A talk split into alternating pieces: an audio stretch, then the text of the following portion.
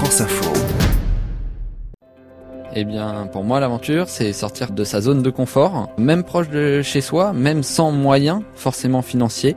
C'est aussi prendre le temps d'être hors du temps. C'est possiblement un voyage physique, mais aussi intérieur.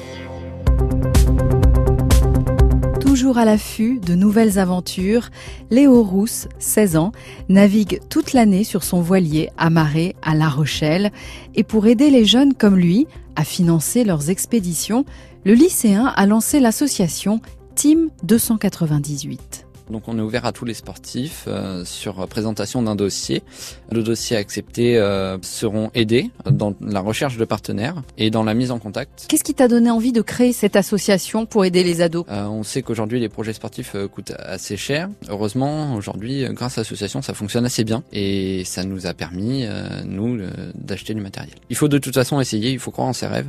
Justement nous on est là pour ça, pour vous aider à réaliser ses rêves. Alors en tant que Rochelet, Léo, tu es passionné par la voile, euh, mais aussi par la randonnée en montagne. Donc tu es vraiment un touche-à-tout de l'aventure. Mm, c'est ça. Et l'une des expéditions qui t'a le plus marqué, eh bien c'est celle euh, au Svalbard. Alors on rappelle, hein, le Svalbard c'est un archipel de la Norvège situé dans l'océan Arctique et tu t'y es rendu à la saison du printemps avec ton collège et dans le but d'y étudier les effets du changement climatique. On a été accompagné euh, évidemment par euh, une doctorante en, glaciologie, euh, Madame Heidi Sevestre, qui nous a expliqué pendant une semaine tous les effets du changement climatique.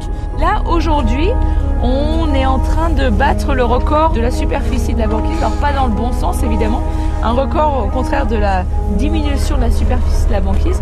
Vraiment. Et c'était vraiment ça notre mission. Notre mission, c'était aussi de, revenir de ce voyage avec un regard jeune et peut-être une vision différente des adultes pour pouvoir nous prendre la parole derrière et dire ce qu'on pensait vraiment. Un jeune euh, est peut-être plus innocent, va peut-être voir les choses différemment et peut-être euh, plus créatif dans les solutions, même si elles sont pas forcément faisables.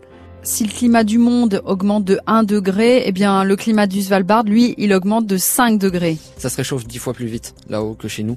Il y a encore, on va dire, une dizaine d'années, au Svalbard, il n'y avait pas une seule avalanche. Et euh, aujourd'hui, on en est à déplacer les populations, déplacer certaines maisons qui sont sur des couloirs et sur des trajectoires d'avalanche. Eux n'ont jamais connu ça. À la période où on est allé au Svalbard, euh, la moyenne est entre moins 10, moins 15, et on s'est quand même retrouvé avec 4 degrés. Quoi. On s'est dit c'est pas, enfin c'est pas normal en avril.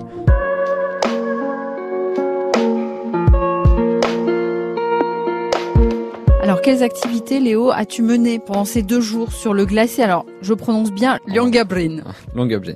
Donc, on a visité les grottes de glace. On rentre euh, par un espèce de boyau un peu plus gros qu'un homme. Et on se dit, bon, on va être, on va être complètement noir, ça va être hyper oppressant. En fait, pas du tout. On marche sans aucun souci. On voit des bulles de gaz, euh, des pierres polies pendant des centaines d'années. C'est hyper intéressant. Qui sont en fait emprisonnés. Hein. Qui sont emprisonnés dans la glace.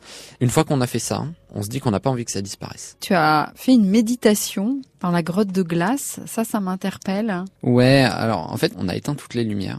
On a fait le silence. C'est très particulier parce qu'en fait, on est entouré d'éléments liquides mais solides. Euh, on a moins l'impression d'être enfermé. On avait une sorte de synergie avec le glacier. Tous les sens euh, se mettent en éveil, le toucher, l'ouïe, l'odorat surtout. En fait, il y avait une odeur, une odeur minérale.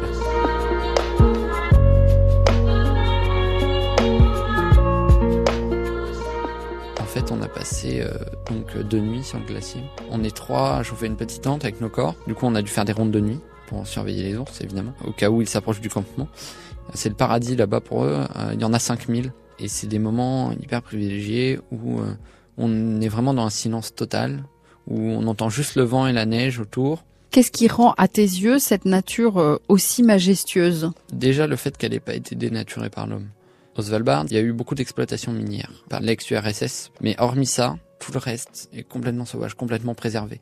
Alors évidemment, c'est tellement austère qu'il n'y a pas d'arbres et tout ça, mais on, quand on marche dans ces endroits-là, on sent que bah, ça se trouve personne n'est passé là depuis euh, depuis 50 ans. Et c'est ouais, c'est extraordinaire. C'est tout blanc quand le soleil passe juste en dessous de l'horizon, mais qu'on voit encore euh, les rayons qui arrivent à traverser plus ou moins. C'est phénoménal. Je voulais que les élèves ils, ressentent quelque chose au fond d'eux, quoi. Que ce soit du, vraiment du domaine du, sentiment, comme pourrait être euh, l'amour. On était 11, on a vécu un truc de dingue pendant 10 jours, et ça, on le gardera toute notre vie.